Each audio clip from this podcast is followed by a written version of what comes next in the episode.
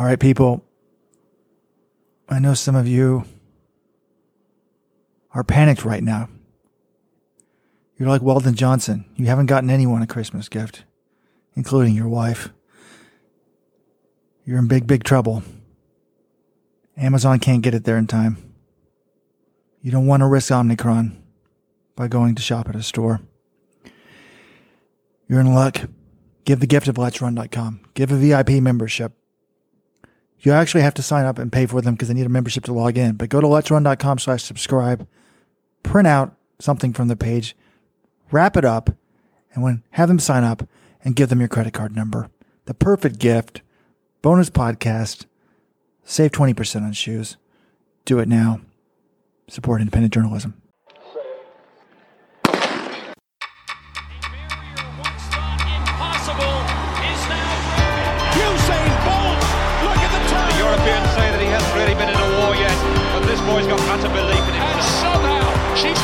Acceleration.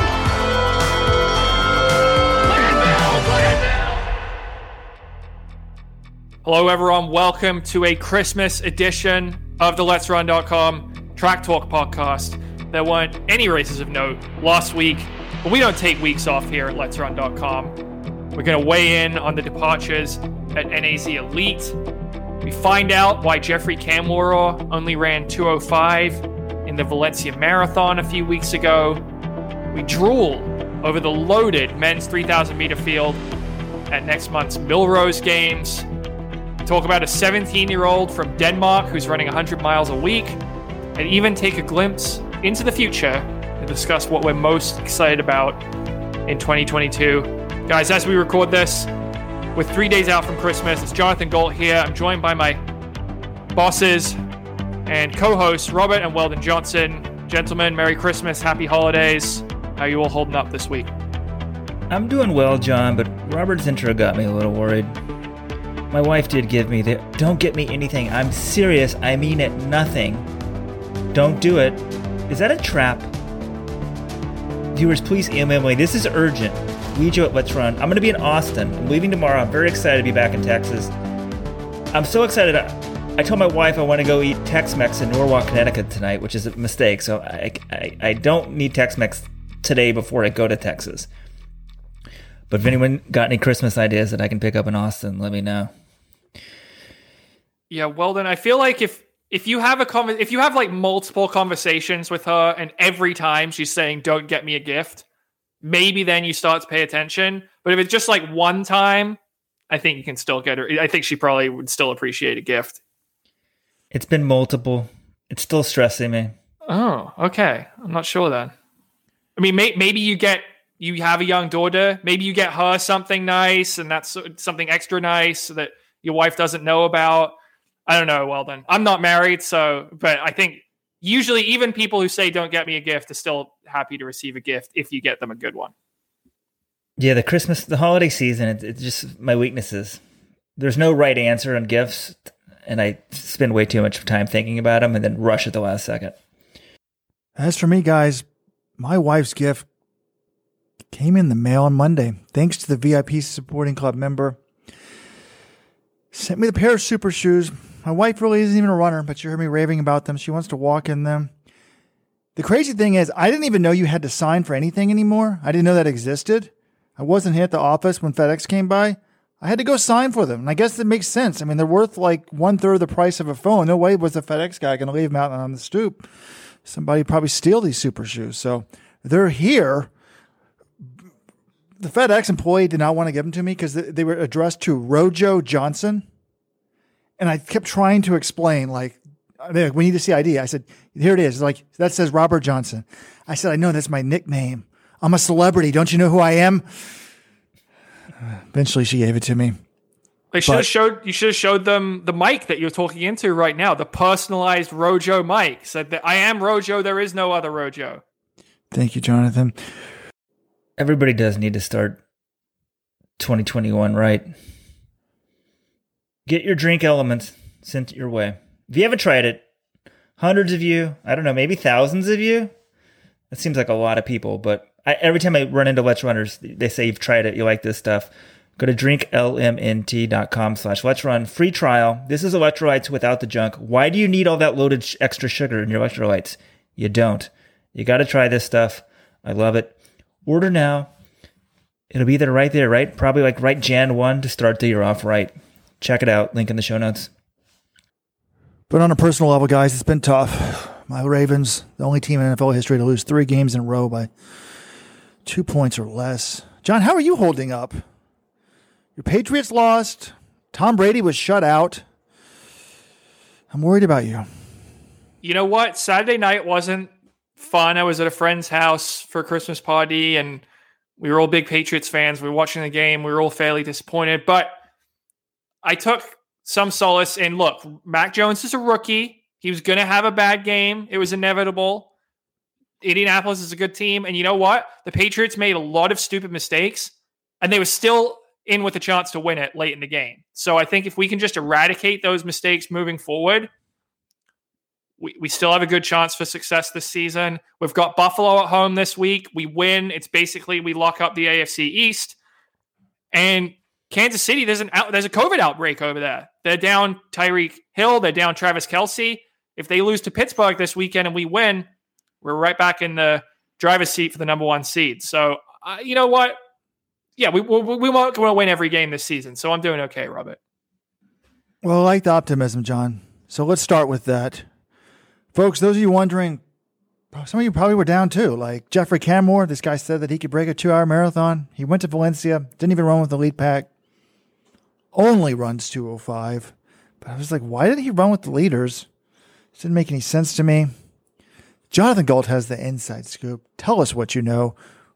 When and where will he be breaking two hours, John? Well, it's not that I have the inside scoop. I read an article on the NN Running Team website, and I'll give NN Running Team props because they do a good job of. They have a whole website about this team, which is Jeffrey Kamworor and Joshua Cheptegei and Eliud Kipchoge. It's not a team in the traditional sense; they're not all training together, but they're writing stories about their athletes and giving you insight that you don't get in a lot of other places. So yeah, it's sort of a it's a PR organ for that team, but they also give you information. And for this, we learned Jeffrey Kamworor in ahead of the Valencia Marathon. He only trained seriously for five weeks. He had a stress fracture in his metatarsal earlier this summer, and that's what ruled him out of the Olympics. He missed six weeks due to that. He comes back, he trains for one week, building up for Valencia, and then he injures his ankle, misses another three weeks, and then he gets back, and he's really only gets a, gets a five week build up for the Valencia Marathon. And he told NN running team, he said, I did just two track sessions and one long run with the ladies, and the rest were just normal runs. Let's say I was 50% prepared. So to do that and to still run 205.23 shows you how talented he is. I'm I'm kind of surprised he even ran this race, but it had been a while since he'd run any marathon, and I think he just wanted to. It sounded like he just wanted to run one. So it does put the result in a new light. I think we all came away thinking 205. He didn't even run with the leaders. What's going on? But this sort of explains that result now. While we're talking about men's marathoners, there was some news on that front here domestically in the United States last week. Coming out of Flagstaff, the birthplace of Let'sRun.com, a number of men on the Hoka NAZ elite team coached by Ben Rosario have left the team. 35 year old Scott Smith, 30 year old Scott Fauble, 25 year old Rory Linkletter. I know I'm missing somebody else. Sid Vaughn, 27 years old. They're all gone, but they still have some, you know, high profile people Alex Masai, Matt Baxter, Tyler Day, etc. But women's team, no departures. Men's team, a lot of departures. John, you've spoken to these people. What's going on? Yeah, when it's it, when four guys leave in the span of a week, it looks like there's some bigger trend, some mass exodus going on. But the reality is, it's the end of the year. This is when athletes make decisions about these sort of things. This is when contracts are up. So if you look at the individual reasons, you can start to say to make more sense of it. Scott Smith, he's 35. He basically commutes from Los Angeles. His wife lives there. They've, they're expecting a kid in January. His contract was up. It kind of makes sense why he's retiring. Sid Vaughn, his contract was up as well.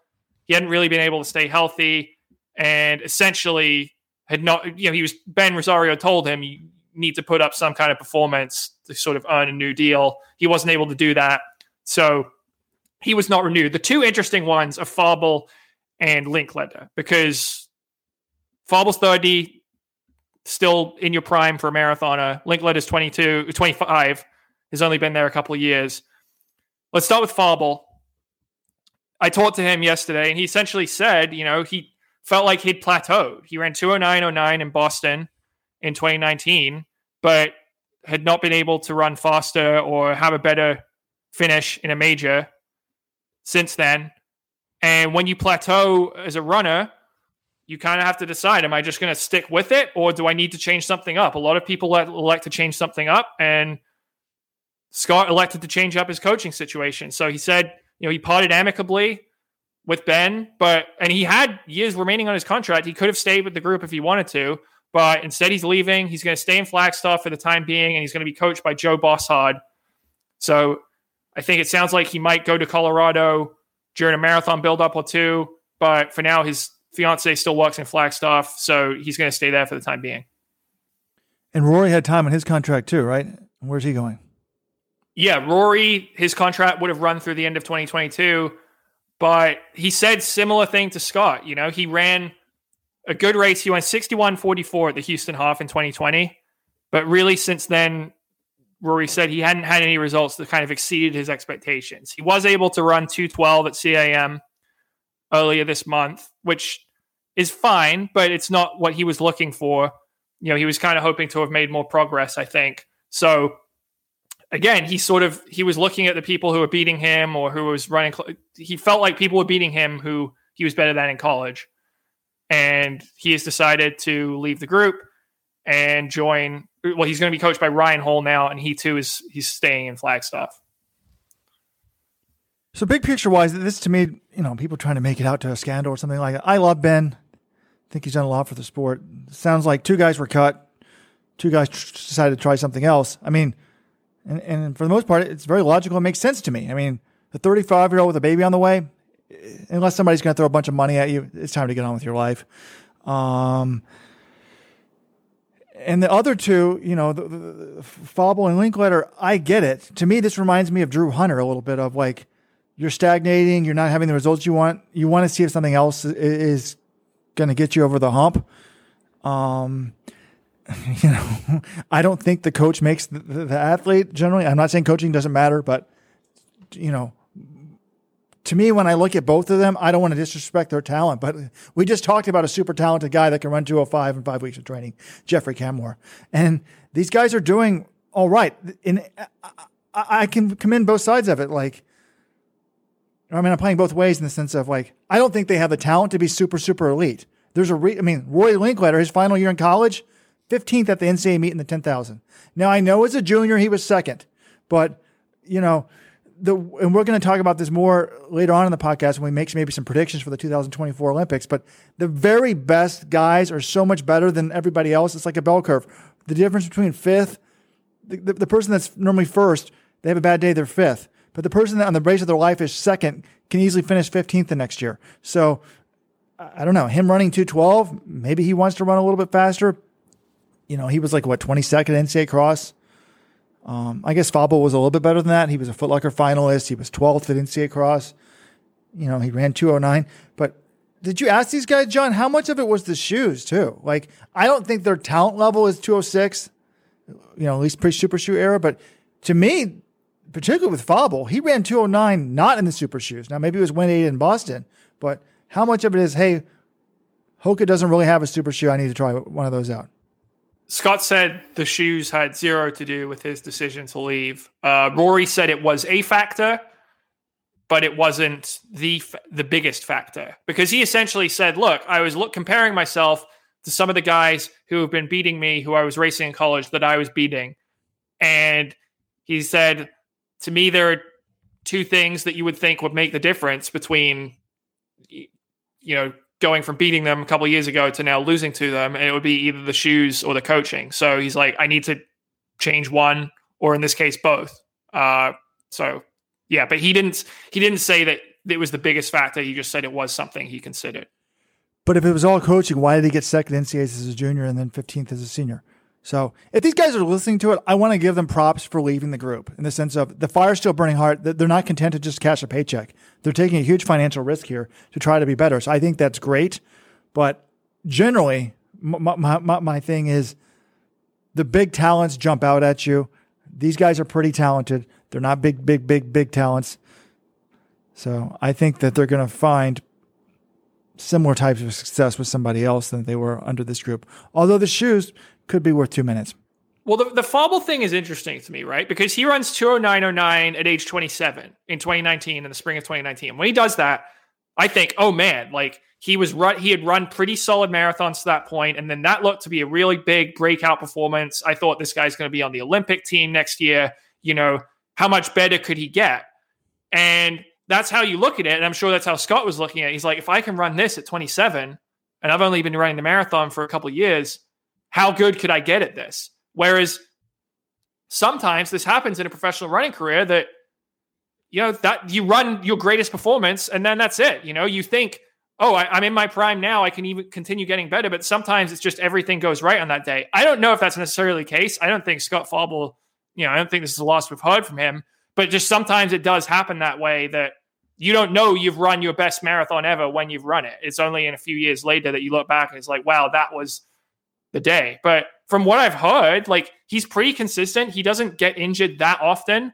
Most of his buildups are all pretty solid. I mean, he ran 209 at the Marathon Project last year, so I don't think he's washed up. But I think it makes sense. Look, if you've if you haven't seen an improvement and you think everything else is going pretty well, that you're still training well, yeah, maybe it is time to change up the training and get a new stimulus. There seems to have been a lot of intrigue about this on the forums. But my takeaway is it's sort of a win win. Major props to Hoka for letting these guys go.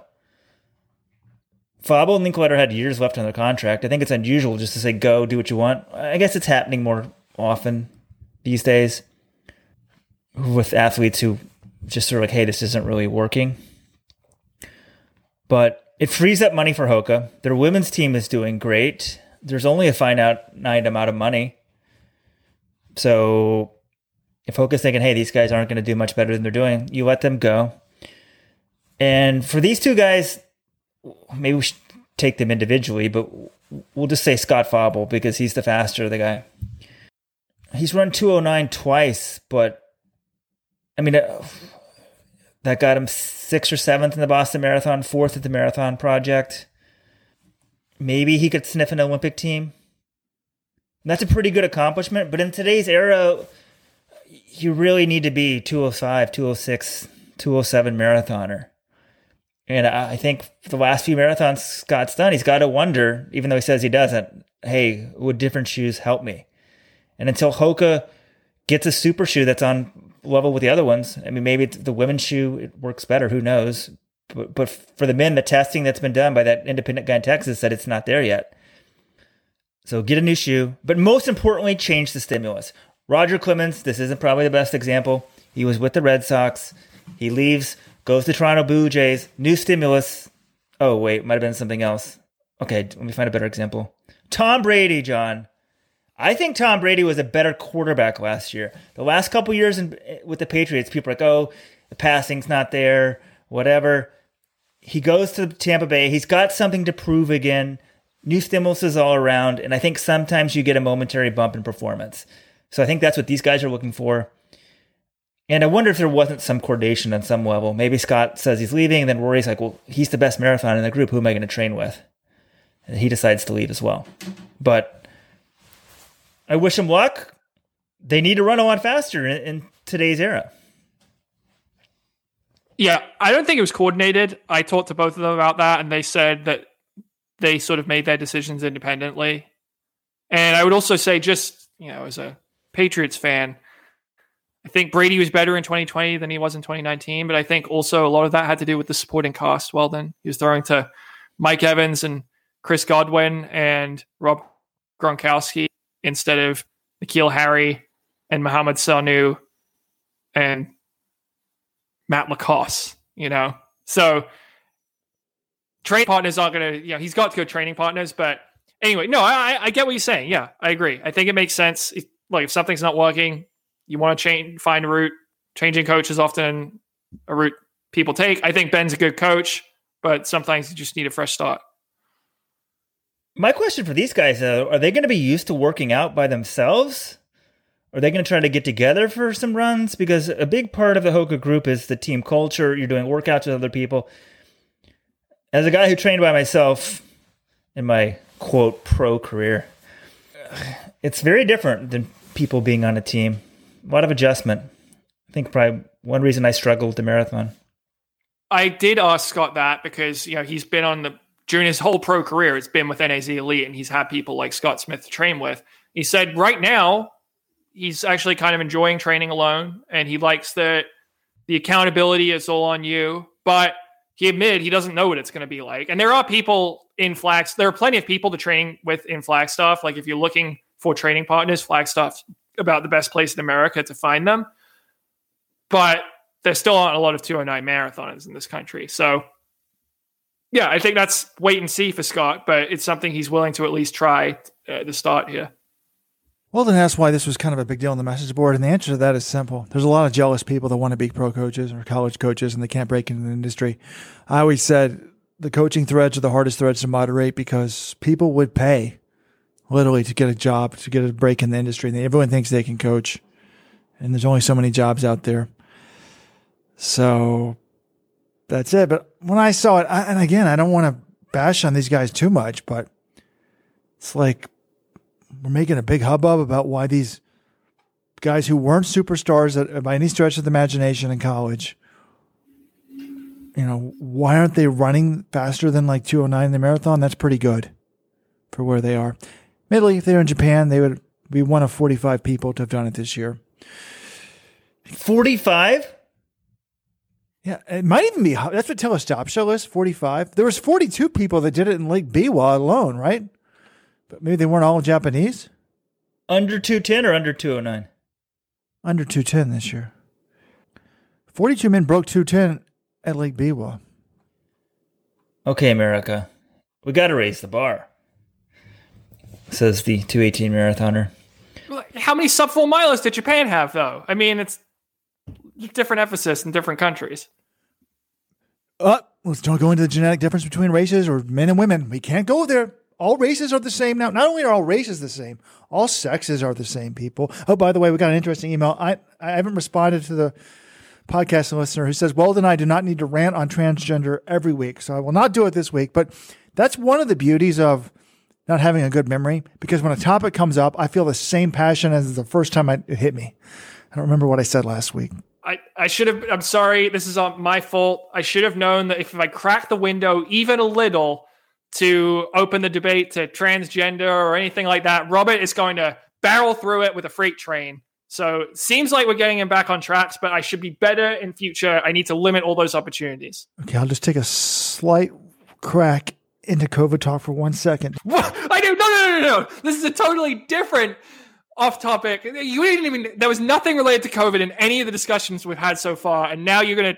There isn't a crack to open. You're forcing through a crack. You're taking a pile driver, or sorry, a jackhammer, and forcing the crack open yourself, Robert. Okay, we don't have to talk about it here. I'm just gonna have people Google the wonderful Japanese people that hosted John and I for 11 days this summer. Omicron is not doing anything there, and people are stunned that there's like zero, very little COVID right now in Japan, and the hospitalizations aren't going up because of Omicron, and people aren't sure why. And just Google around about it, folks. It's interesting. Japan is way less obese than America. That could have something to do with it. All right, moving on. No more COVID talk. What do you mean? We're going to get to COVID talk right now, I think, because last week's guest, Nick Willis, on the podcast. They were going to have the Tracksmith Midnight Gala, or the Midnight Gala sponsored by Tracksmith Foundation, something like that. Attempting to run a sub four minute mile for the 20th, 20th straight year. Cool event. You could have run, partied all at the same time. I was going to even go. I texted Matt Taylor, the CEO of Tracksmith, after talking to Nick, and I was like, hey, Matt, I know you might want to promote this event more. maybe we could do something formally. You know, we talked to Nick, and then Matt wrote me back. We're a little worried about COVID. And then I'm within a day, I come around. I'm like, I'm pretty like gung ho. Let's go on with things. That's my mentality with COVID. I think we've ha- handled this stuff pretty poorly as a country. Haven't done enough age stratification, whatever. But I thought about it, and I'm like, if I'm hosting this thing with the paranoia that's going on, especially this being in New York City, I probably pull the plug. And that's what happened. Nick himself will still be going for the event record with no fans. I wonder if I can go watch media. But I'm sure the New York Knicks will have about three games before then with 15,000 fans. But we can't have a running event in New York City. But I think if I was hosting this event, I would I would have pulled the plug too. What do you guys think? I think it makes sense. I'm not going to fault anyone with the rising cases right now to pull the plug on this sort of thing. Like, okay, the Knicks might still be hosting games. The Rangers won't be. The NHL has paused their season. So that was like a two day extra pause, John. I think. Okay, well, it's more than nothing. Like the Premier League has been postponing games. Like they wouldn't be the first sports organization to cancel something in December 2020. One. I don't know what to say. Can I just say I'm so done with COVID? I mean, if I was mad, I would have canceled this event too. But I play it both ways on COVID. Like, why risk it? Why have the social mob coming after you? But I'm all for the NFL going on. But some of this stuff just makes no sense. Like, Omicron's out. I'm not going to lie. I'm saying I'm done with COVID. I did buy four rapid tests yesterday. Got the last four at the I could find in the city of Baltimore because we're going to see my wife's parents. They're elderly. We might as well test to make sure we don't have it before we spend three days with them. I feel like that's responsible. So I'm trying to be reasonable about it, but I just, I mean, Omicron hits, people suddenly are worried about cases. Why? We took vaccines so that we wouldn't get death and hospitalization. So why do we, why do we care about cases? It doesn't make any sense to me. And then the one solution is the federal government now is going to be giving everybody free COVID tests to take it home. Yet the NFL solution is we're going to test less now that Omicron's out, which is a what a complete joke.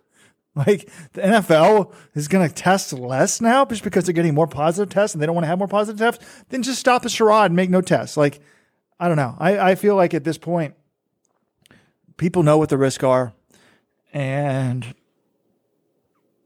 you know, if you want to go somewhere, you should be allowed to go there. If you don't want to go somewhere, you should, you know, you shouldn't go there. But don't say I'm anti-COVID. I'm triple vaxxed. Okay. What I would say about this, though, okay, this was a cool event. I commend Tracksmith for coming up with this idea. It's a bummer that people won't be there in person for it. But if Omicron takes the Millrose games for me, it can fuck off. I'm I'm going to be so mad about that because this week we had multiple pro athlete announcements for Millrose, which is five weeks from now at the Armory. Christian Coleman, who has been banned from the sport for 18 months for whereabouts failures, he is making his return, his first race in almost two years, at Millrose on January 29th. And then later in the week, we learn the men's 3000 field, one of the most loaded Millrose fields I can ever remember seeing. Here's who's running it We've got Cole Hocker, Edward Cheserek, Eric Jenkins, Conner Mance, Wesley Kiptoo, Yared Nuguse, Cooper Teare, Geordie Beamish. You know what all of those guys have in common? They're all NCAA individual champions. Then we've got Drew Hunter, we've got Joe Klecker, and Luis Grijalva. The latter two are Olympians. And we've got John Gay, who's an Olympic steeplechaser from Canada. I mean, it's an incredible field. Cole Hocker has switched from the Wanamaker Mile to run this if we don't get to see this race in five weeks because of Omicron, I'm going to be very upset. Yeah, it's going to be a real bummer, John. And, you know, with it being the end of the year, one thing I was thinking about was we could do a year in review and talk about the best performances, and the MVPs and all that. But that takes a lot of prep work. So didn't want to do that today. Didn't have time. But can we just take a step back and think about like, be thankful of the fact that we did get some track and field this year? I mean, I, the other day with Omicron and all the stuff yesterday, and uh, my wife wanted me to get rapid tests, and people were canceling this and that, and I literally forgot how long it's been for COVID. I couldn't remember. I, I thought we were coming on two years, but I couldn't remember how many winters that was, and how many NCAA championships and Ivy League championships were missed. And then I, I kind of thought about it. I'm like, okay, it hit, and we basically missed all of 2019, the regular track season, right? Outdoors. 2020. No, 2019. No, 2020. I went to the 2019 World Championships. Oh yeah, excuse me. It was in 2020. You see, this is how my brain's are.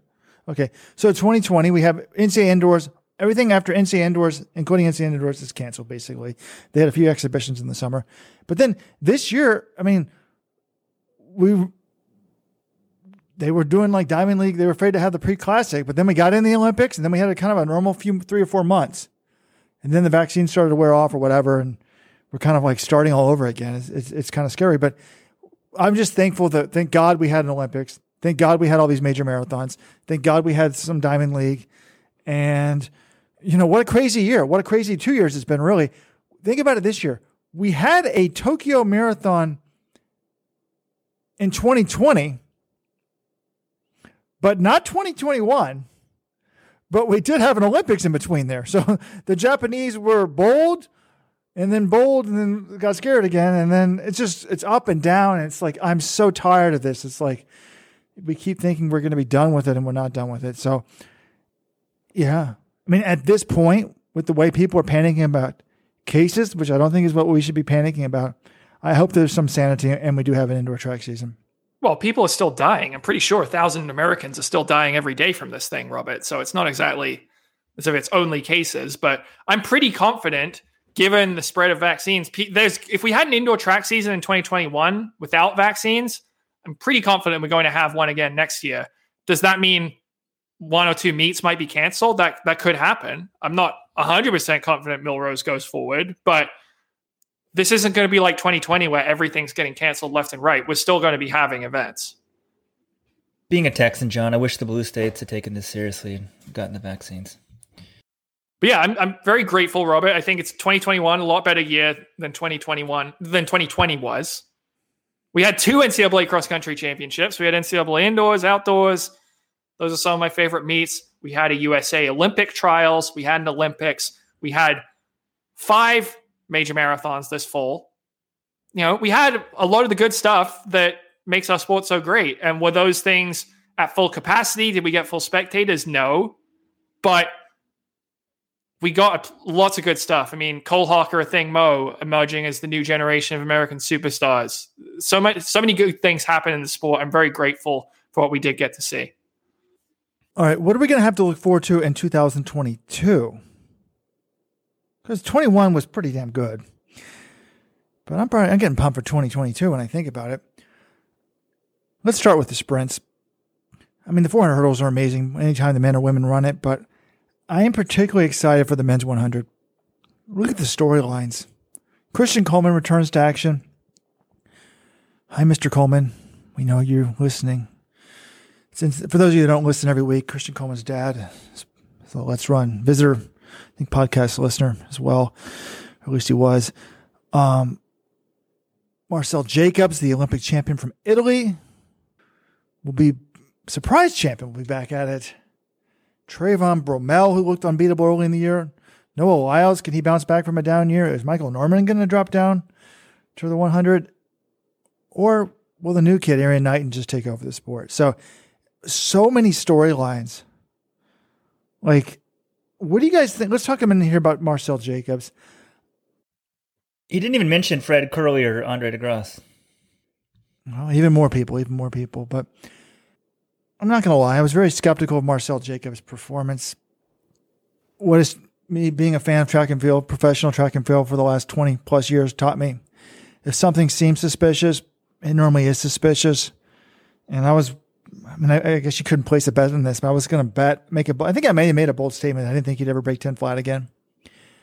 What do you guys think? I'm now getting nervous about this because did you guys see this article? I think it was, must have been some syndicated article because I read it in the Times of India. But Marcell Jacob says he's in sick shape. His training has been going so well, quote, it's scary. So I thought he'd never break 10 seconds again. But now I'm officially nervous. He says he's actually going to run the 200 something this year. So if he's that fit,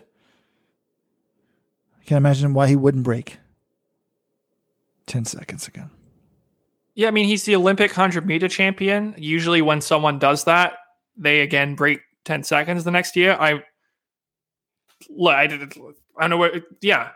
I think he's going to break 10. I think he'll be in the world championship final. He's going to be a serious contender for the gold medal. I think Coleman's, I guess here's the question Who's the favorite right now for 100 meter gold at Eugene 2022? I think it's Christian Coleman. What do you guys say? I agree with you, John. I hate to join the party as well, but I'm green.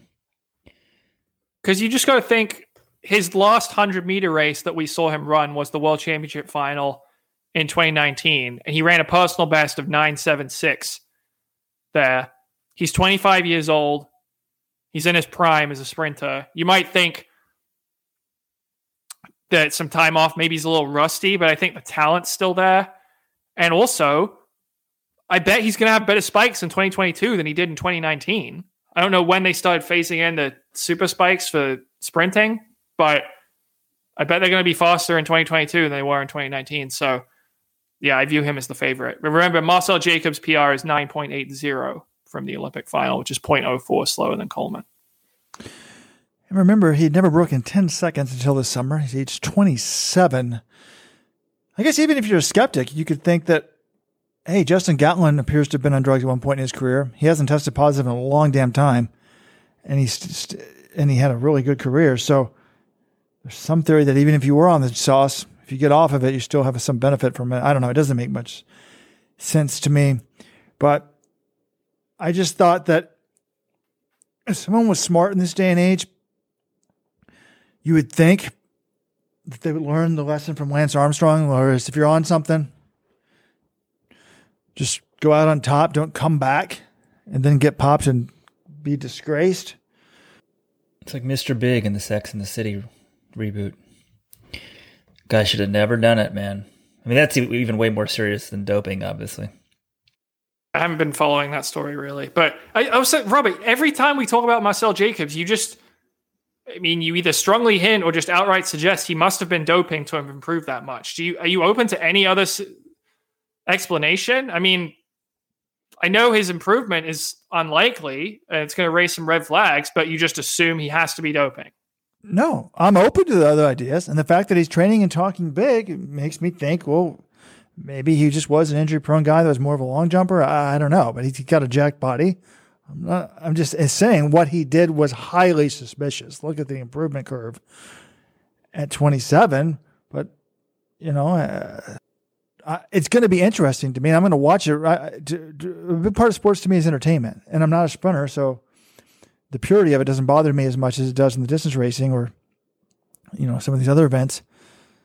So to me, that's going to be you know amazing viewing time for the for the distances.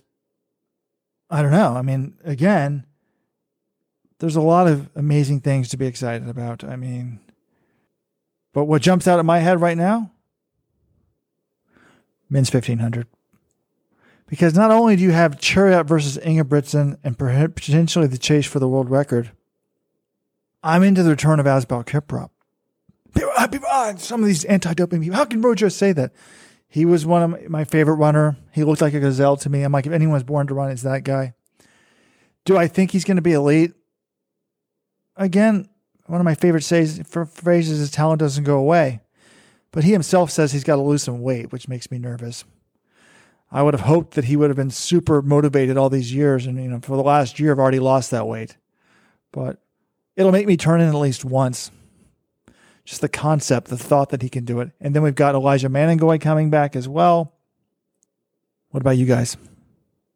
Yeah, I don't think Kiprop's really going to be a factor. He's 32 years old. He's been coming back after four years away. I mean, it's actually interesting. That's the same age Shelby Houlihan will be when she returns to her ban from her ban. So you know, maybe that's a preview of what's to come. So anyway, I don't think he's going to be a factor. I am very excited for Ingebrigtsen versus Cheruiyot though, because if we remember, you know, these two have been battling the last couple years until 2021. Cheruiyot had absolutely owned Ingebrigtsen. Then the Olympics, Ingebrigtsen finally beats him for the first time. He totally crushes Cheruiyot at the Prefontaine Classic and the Bowerman Mile. You think, oh, maybe this is the changing the guard. Will Ingebrigtsen never lose to him again? No, Cheruiyot comes back. Diamond League final Zurich. They battle down to the wire. Cheruiyot pulls it out. Fantastic race. These are two of the fastest guys in history. I think both of them will be thinking about the world record. And, you know, you probably give Ingebrigtsen the, the slight edge because he's sort of been improving and he's a little younger. But again, Timothy Cheruiyot ran a personal best last year. It's not like he's getting that much slower. He's just got a, a much better rival now. So I'm going to be fascinated to see. Sorry, Cheruiyot ran a personal best this year. Yeah, this season. So I'm very excited to see what happens in that event and that rivalry. Hopefully, we get a few matchups between them. I'm also very interested to see Athing Mu in the 800. I assume she's just going to dominate everyone. But I, I, don't know. Keely Hodgkinson's also run 155 and is also 19 years old, so may, maybe not. But I want to see how close Athing Mu gets to the world record. And I also want to see her try the 400 and the 800 at the world championships. I haven't seen if that's a feasible thing based on the schedule, but she has said openly after winning the Olympics, she said those are her two big goals double up in the four and eight and break the world record. So that's a lot to expect for a woman who isn't even 20 years old yet, but she's shown she has, she's one of the biggest talents we've ever seen in that event. So could happen. And in the 1500, I want to see Faith Kipyegon go for the world record. And then in the long distances, the women's side, I mean, Hassan, she was amazing, but how about her versus Gidey some more? You know, let's get another round of that because can Gidey really keep losing? What did she run in the half marathon? Was it 61 minutes? No, she didn't run 61. She ran 62. 53? Where did she run? 62 something. Okay. Uh, I was gonna say 62 at first. No. 62 52, I'm pretty sure it was. Let me let me double check that. Yeah, that's what it was. No, what we need to see is those two. Remember they when they broke the world record on the same track two days apart? How about we get them both on the same track, chasing sub 29, the first sub 29 ever by a woman in the 10,000 meters. And you know, most races I'd normally take Hassan over Gidey, but I think in an all-out world record attempt, that might be the best chance for Gidey to beat her because it's just about pure, you know, strength as opposed to strategy. So I'd, I'd love to see some meet organizer, and again, they have the same agency. This shouldn't be that hard to coordinate. Fly them out to Valencia or Monaco or somewhere and get them to run a 10K world record attempt together. Yeah, 2022, we could see the first sub 14 and first sub 29 for the women and a 340 1500. Do you guys realize how close we're to all of those? You could have a 340 something 1500, a 28 something 10K, and a 13 something 5K for the women. And we already have the 62? That's just crazy for the half marathon. And John, you mentioned that world record in the 800. It used to just sort of be viewed as almost untouchable. And then we wondered, you know, people love the conspiracies. So it wasn't that Semenya couldn't break it. It's just she didn't was afraid to try. And things at 155 0. The record's 153 2. It's not, I don't know. Is that that far off? People start running 155, you start thinking about it, then they don't get much closer. But she's super young, super fast. I think if anyone can do it, it's her. Let's get the double going. I think probably by the end of the year with the, with the worlds in the U.S., Allyson Felix is going to be gone. Athing Mu is going to be the face of female track and field in the United States. Yeah, I mean, it, look, 1.8 seconds is not insignificant in 800 when you're that fast. I mean, let's say like it's the difference between the current world record on the men's side and then running 139.1. I mean, that's you know, is anyone going to run 139.1 in the men's 800 anytime soon? No. So it's not an insignificant gap, but I also think she's talented enough that it could happen. In general, I'm just really excited for the 2022 Worlds in Eugene. First World Championships in America. You're going to have, in the span of a few months, the Prefontaine Classic, the NCAA Outdoor Championships, the U.S. Outdoor Championships, and the World Championships all in Eugene. It's it's crazy, but that's basically it's going to be the track capital of the world next year. You left a word out there, John. Crazy stupid. We're paying Max Siegel seven figures a year to put every damn meet in Eugene. It's hard as hell to get to Eugene, Oregon. Do you think that, that, the limited number of track fans in America want to figure out a way to get out there and then go to pre and then kill themselves to go out to NCAs and then kill themselves to go out to USAs and then kill themselves to go out to Worlds? No, they only want to go out there one damn time.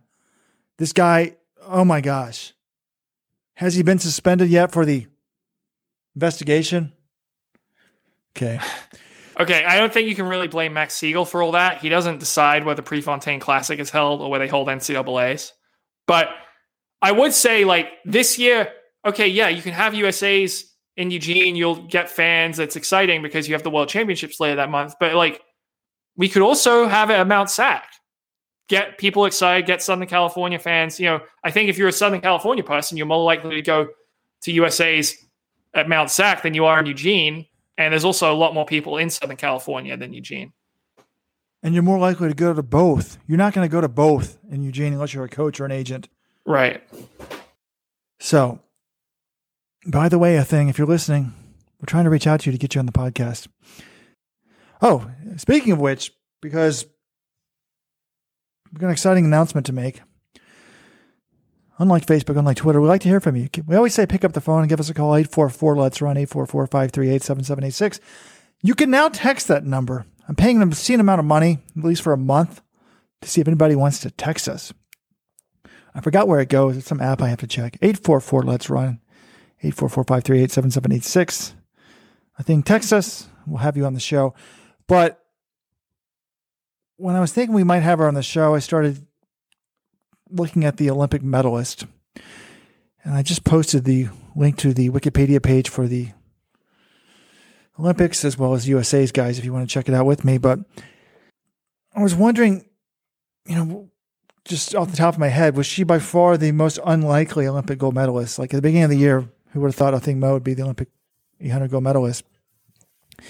And it's amazing, like, this again gets back to my thing about it's a bell curve, but the very best people are just so, so damn good. Like, let's look at the names of these gold medalists. Like, none of these names, I'm going to go for the men first, were really a shock at all. Emmanuel Korir, Jakob Ingebrigtsen, Joshua Cheptegei, Selemon Barega. I mean, just total stud, total total stud. And then you got El Bakkali in the steeple, right? Nothing shocking about any of those names. And then you go down to the women, uh, Athing Mu. Okay, nobody saw that coming, but she was, you know, teen phenom in America. Faith Kipyegon, Sifan Hassan, and Peruth Chemutai. So I guess you could argue Peruth Chemutai was more unlikely than Athing Mu. I don't know, John. What do you think on that front? Well, heading into the Olympics, Chemutai was clearly a much bigger surprise than Athing Mu. I think you could even say before 2021 because, well, I guess that's not totally true. Her personal best was 907 coming into 2021. So I, would say it's either Chemutai or Mo. I think I probably would have been more surprised by Mo, just a 19 year old American winning the gold medal. But, and she'd never broken two in the 800 before. I think I probably would have said Mo was the biggest surprise. Okay. And when I'm looking at the list of those uh, medalists, it got me to thinking, like, let's try to predict ahead to 2024 because I was reminded last week, John, you and I made predictions. We predicted the U.S. Olympic team in 2018. So we thought we were doing it two years out. We actually did it three years out, and it's it's fun. I'll, I'll link to the article in the show notes. And that's why all our predictions were wrong, people. It was COVID. Blame COVID. Don't blame us. If the games and trials had been held in 2020, we would have gone 100%. Well, at least one of us would have. Yes, and I, I was thinking we're less than three years out from the next Olympics, so there should, you know, um,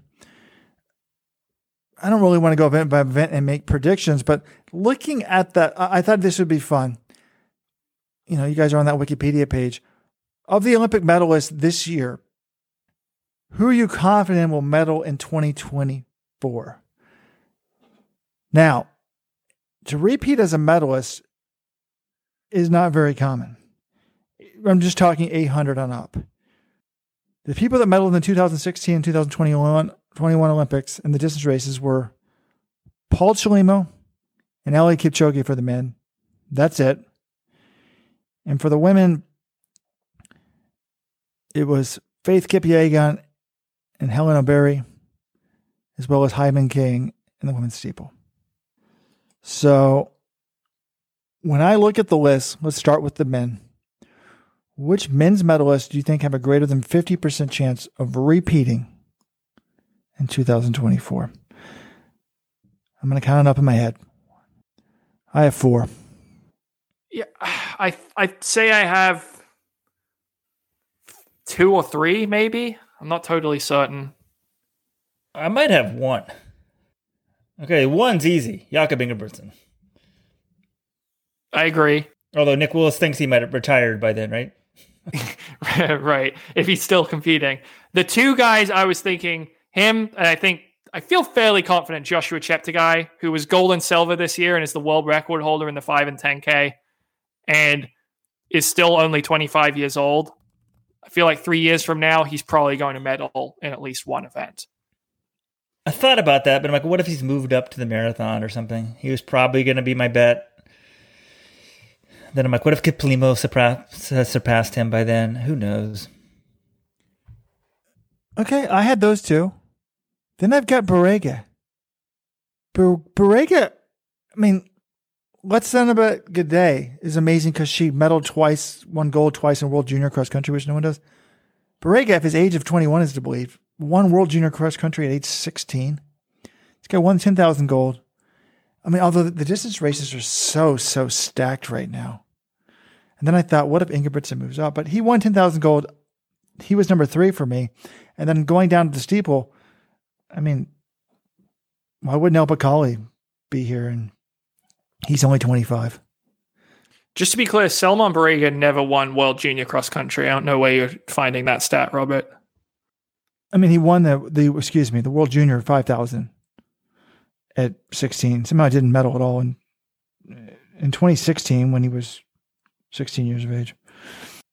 Yeah, he he medaled. He won it in 2016. He didn't medal in 2018, and that I think that's the issue here. Is I think Barega that use a strong case. You can say Barega, Cheptegei, and Jacob Kiplimo, all three medalists in the 10K. I mean, Kiplimo is also only 21 years old. You'd say why wouldn't they just run it back on the podium three years from now? And I would say yeah, that that makes sense. But the problem is there's just a lot of talent. Like those three guys are really talented, but you're not telling me there's not going to be one or two more guys who emerge who are going to be 21 by 2024. I'm sure there is going to be. Plus, what if Jakob Jakob, Jakob Ingebrigtsen moves up to the fifth to the 5K? I mean, there's only three medals, and this is the very best guys in the world. So I don't. Yeah, I think maybe you could say Ingebrigtsen's the only guy you say there's a greater than 50% chance. Fair enough, but you sound like a tennis fan from 15 years ago.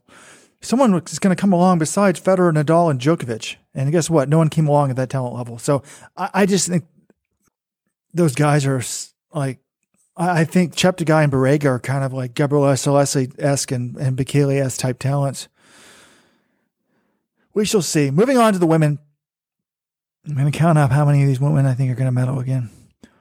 One,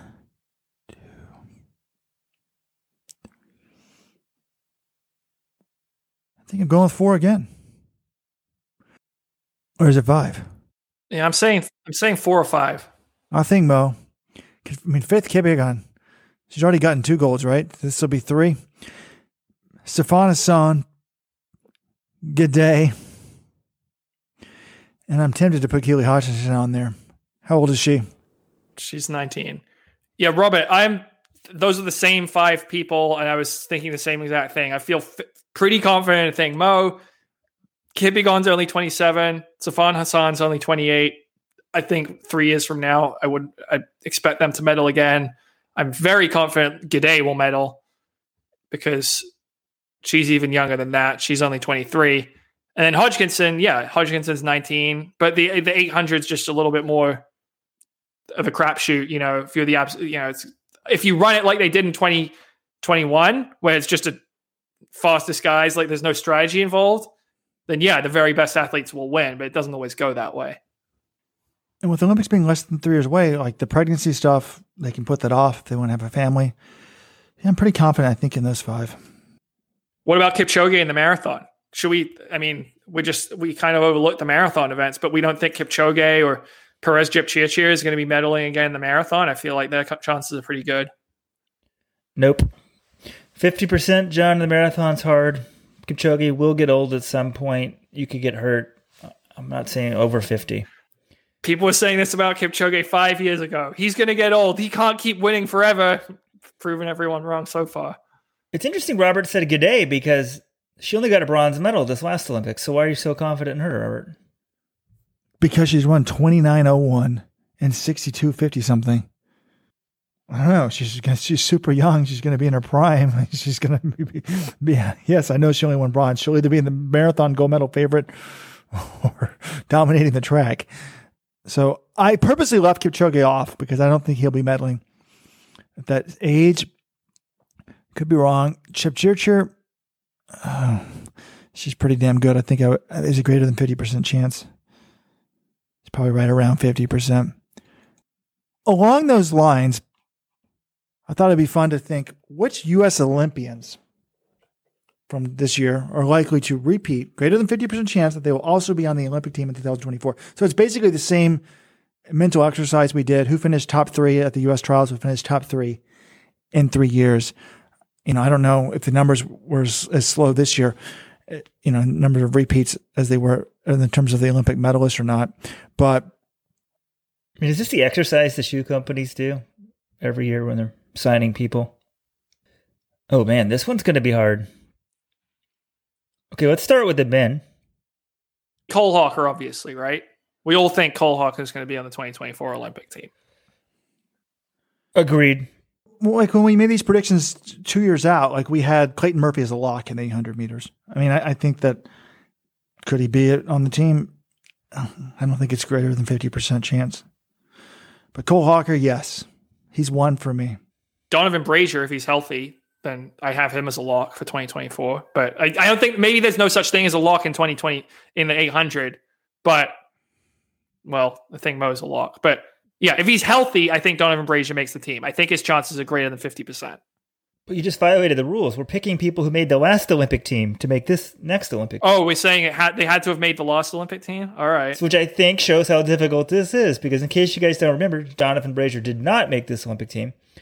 And so, yeah, I thought Hocker and I think Grant Fisher, he made two events last time. That's probably my best bets. I mean, some of these other guys could make it. I guess Woody Kincaid made two teams, but I don't think him. I think as Fisher's being a slightly better talent. Kincaid's 29 years old. Grant Fisher is only 24. Kincaid only made it one event. No, no. To me, Kincaid made it in both events, and he was the U.S. champion in the 10,000. Oh, my bad. No, no. My locks are Hocker and Fisher. Of repeats because I don't I don't have Brazier on there. And then for the men, and then for the women, obviously Athing Mu. I mean, let's just hand her hand her that now. So it, it's kind of interesting here. Again, I think we can put the caveat, assuming they don't have pregnancies or out for that. I'm going to put Perrier in there because she has two options. I think Schweizer she made the team in both events. She's run 1426 for 5,000. I mean, she, she wasn't even fully healthy this year. She just had surgery a few weeks ago. Yet she still made it in both events. And she's only 25 years old. I think she'll be on at least one team in 2024. You talked me into that. And then Frerichs. Frerichs is well, Frerichs is 28, so I get and Coburn is 31. I mean, I still think they'll both be on the team in 2024. It's two years from this summer. I think they'll both make it. 50% is tough because Alicia Monson barely made the team. I think she's got a lot of upside, but probably not the 50% upside. I'm going to go with Molly Seidel. The marathon's a little bit iffy, but I think she's that much better than everybody else in the U.S. right now. Yeah, what do we make of Rupp? Rupp's 35 right now. I, I think he'll still, if he's still running at 38, I think he'll be on the team. Yeah, because it's only, well, the trials will only be. Trials are a little over two months away, you would think. Well, hold on. No, no, no. Sorry, two years away. If the, yeah, yeah. Because if the trials are going to be, you would think they'd be in the early, in early 2024. That means they're a little over two years away means to be 37 during the trials. Yeah, I think he's gonna. I think he he's pretty close to a lock. wasn't going to put Rupp on there, but it's only two years away. Wow. Anyways, that was a fun fun exercise. Again, and if WADA listens to my proposal, Shelby Houlihan should not be banned for two Olympics for one doping offense. I would make her walk for the team. I don't think anything's a lot coming off a three year suspension, Robert. I'm not sure what WADA listens to. They listen to us. We should chronicle the stuff though that we sort of put out there first that eventually gets adapted because I think we've had a few things. And on that front, you guys came out with a nice article. I had no nothing to do with this article. That the Olympics should have cross country and that cross country should be in the Winter Olympics. I thought it was a great idea. Seb Coe, John talked to him last week. He did the media rounds. He said, Yeah, we want cross country in the Olympics, but they're saying it has to be in the Summer Olympics because sports have to be on snow or ice.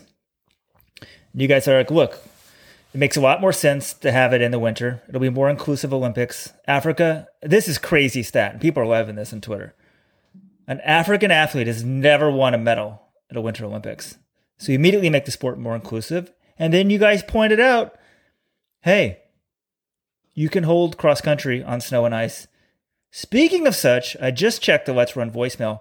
This must have, this call must have come in like an hour before you guys published the article. We got a call from a past caller saying, "I'm gonna go on a Rojo type rant. Seb Coe should have the Olympics in the winter. They can manicure, they can have manicured snow and ice. It's just what you guys said. So smart lines, minds think alike. Yeah, I I had a lot of fun tag teaming with Robert to write this article. What I would say, the one thing is we didn't mention some of the arguments against cross country. We made the case why it should be in the Winter Olympics. I think it makes sense for us, but we're also big running fans who operate a running website. Now, if you look at all the other sports, they might say, "Wait a minute, you're telling me that running gets to be in both the Summer Olympics and the Winter Olympics?" How's that fair to all the other sports? Because there is no other sport where you can compete in both the winter and the summer Olympics, and you can do that if you're a cross country runner and a ten thousand runner. John, we didn't get into like the negatives of the proposal or anything like that because we wanted to make the argument very simple. And it's getting a lot of traction on Twitter, you know, both positive and negative. But I had said that myself a couple years ago. I said, for no, no other, nobody else can medal in the, in the summer and winter Olympics for the same activity. And I get that. But I, we talked about this a little bit on the Friday 15 podcast as we were thinking through these ideas ourselves. By the way, if you want the bonus podcast, go to let'srun.com slash subscribe. And then we, you and I really sort of hashed it out ourselves before typing it up. But this is why I'm willing to trade the 10,000 meters. If push comes to shove, if you say, do you want cross country in the Olympics? But we've got to get rid of the 10,000 from the Summer Olympics and we're going to move it. Just basically all you're doing is moving the 10,000 from the Summer Olympics to the Winter Olympics. Maybe we should re- maybe we should write down. Let's do that in, Gen- in 2022. We can write a new article. You know, we'll move this summer. Just change, call it the, the men's 10,000, women's 10,000. You move that from the Summer Olympics to the Winter Olympics. It's a no brainer if you think about it that way because you're not adding medals, you're not watering down things but you're giving an entire continent a reason to pay attention to the Winter Olympics. They're trying to expand reach. They're trying to get their TV ratings up by adding in like skateboarding and breakdancing and stuff that people really don't pay attention to. I'm not saying cross country is super popular, but it's pretty popular in Africa. And I just think it would be good from a diversity standpoint. So Yes, and I saw saw some critic on Twitter. What's let's run with three white men talking about diversity, folks? We can celebrate diversity even though we were three white men. So get over it. I noticed that guy criticizing us was a white man himself. So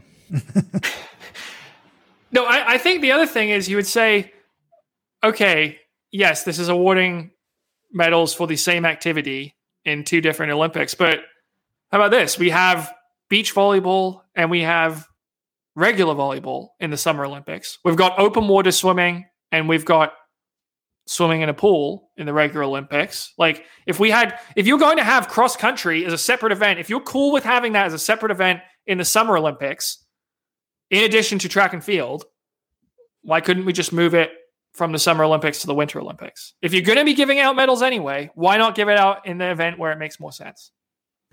I mean, speaking of such, did you guys watch the three on three basketball at the Olympics this year? I did actually. I will admit, I was kind of intrigued, and I did flip it on a little bit before I fl- left to Tokyo. Uh, I don't know if it finished up like when track was going because I didn't see the end of it. The U.S. men, I don't think even qualified, which is crazy. But Latvia with the men's gold. Is that full court? Or You could have is it- given me like hundred guesses. I wouldn't have guessed Latvia as the men's gold medalist. Oh my god! Like, do, do these guys play in real leagues? I'm going to Google the, the four players on their team, see what they do. USA bringing home the gold. I'll see if any of them actually play in the WNBA as well. Carry on. Take me a while to do my research. Can y'all tell me is that full court or is it half court? No, it's half court. So there's no fast breaks. Oh, one more thing I wanted to mention when we talked about looking forward to 2022. Can I say I'm ver- I'm super pumped to see Conner Mantz's marathon debut? I mean, we got to hype the crap out of that thing when that happens in the fall, right? I would assume it'll be probably Chicago or New York. Would you rather see him run Chicago and try to blast some super fast time or run New York? I think I'd rather see him run Chicago or like even Berlin or Valencia or something and just try to go super quick. How are you going to see him, John? Are you going to have your own drone following him? Are you going to ride a bike next to him? Because he ain't going to be running in the lead pack in those races. Chicago, you don't think he could run the lead pack in Chicago? I think he might try. You know, it depends on what the field looks like. If you get a bunch of 203 guys, maybe not, but you know, if he's trying to run 206 to 207, I could see him running in the lead pack there. Berlin, probably not. You also get, we got to isolate, pay for the man's cam, you know, isolate him, see where he is in the, in the whole time. Do you think a major would let me do that? Ride a bike next to him, holding my phone, or you know, I can get I can get a motorcycle or something. Maybe if he'd accepted Let's Run sponsorship offer, we could have found a way to work that out. But now that we're not in the inner circle, I'm not sure.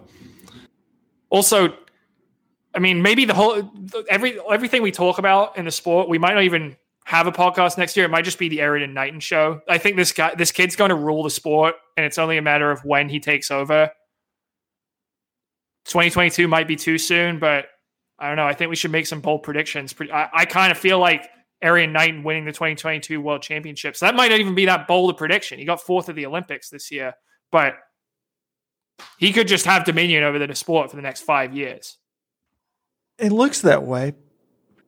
And is Noah Lyles kind of on the way out already?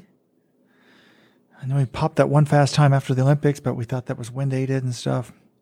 It's a lot to be interested in sprints. Noah Lyles isn't on the way out. Come on, man. He's 23 years old. Oh, sorry, he's 24. No, he'll be around next year. All right, Robert.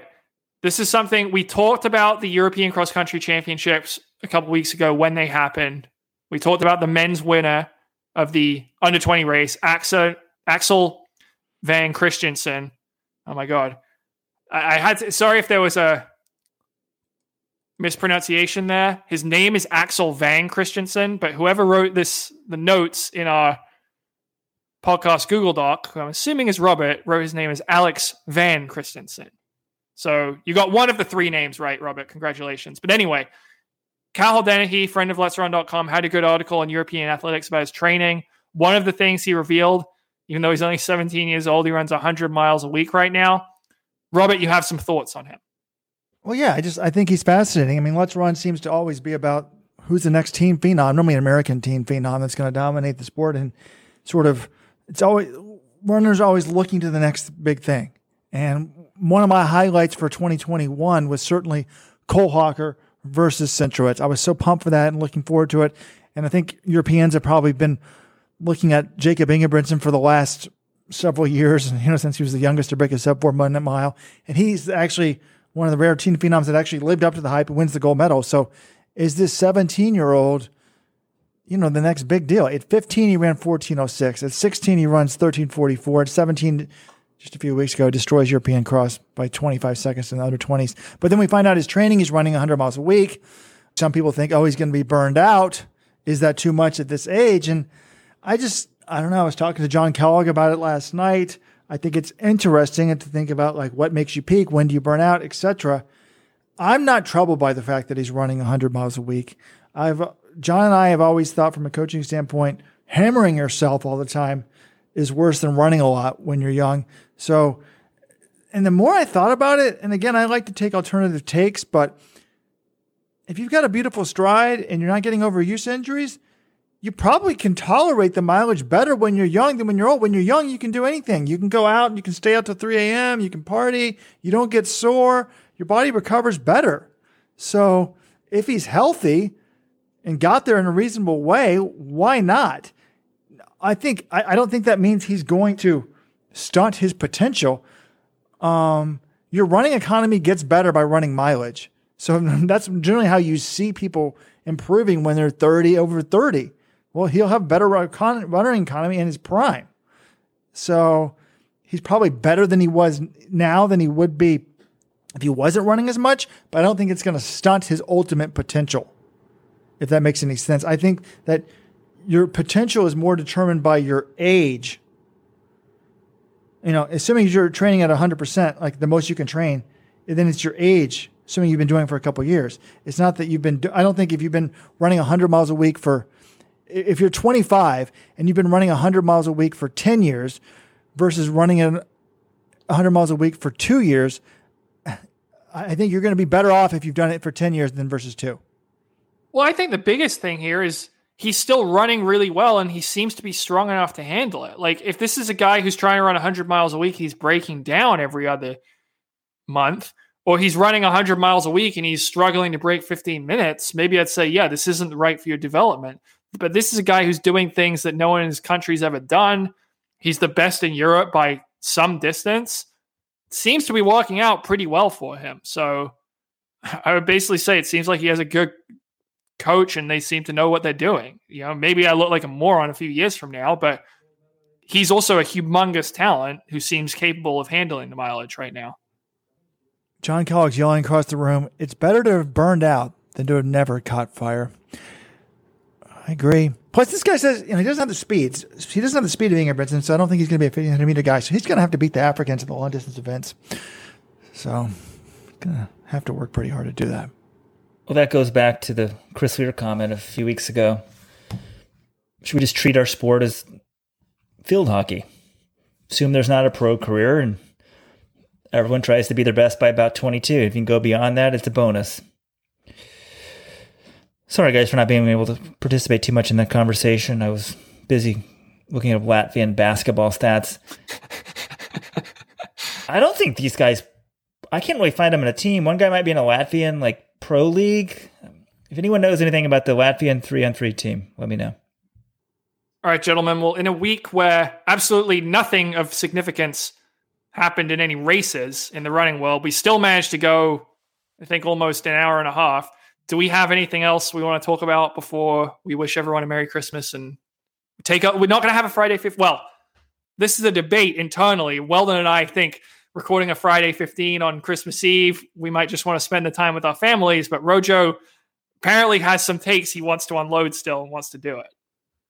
Do you think we have a lot of cancellations if I just practice like a political show just to see what it's like?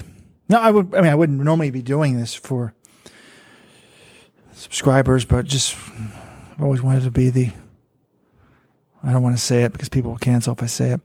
I'm sure, Robert. I'm sure that the greatest Christmas present you could possibly give to our listeners is to go on a 30 minute solo political rant. I mean, if that's not how you're going to spend your Christmas Eve, Christmas Day, listening to Rojo rant about politics and COVID and transgender athletes, I mean, you're not really living. Just throw that on the radio in the living room, have everyone gather around. I mean, what what what a way to spend Christmas. I really want to see if I can do a show by myself, but I think I'm very good at arguing at uh, uh, both all opposites. I should be a mediator. I'm good at arguing one side and then the other side. Like I'm against the max vax mandate and giving out free tests to everybody. Yet I just went out and bought three tests for myself and triple vax. So I'm not really against it, but anyways. If Robert was next level, he'd try to be the second coming of Phil Hendrie.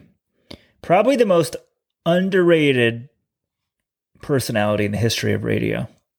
John, do you know who Phil Hendrie is? Never heard of him. Without Phil Hendrie, there may not be a Let's Run. I move out to Flagstaff.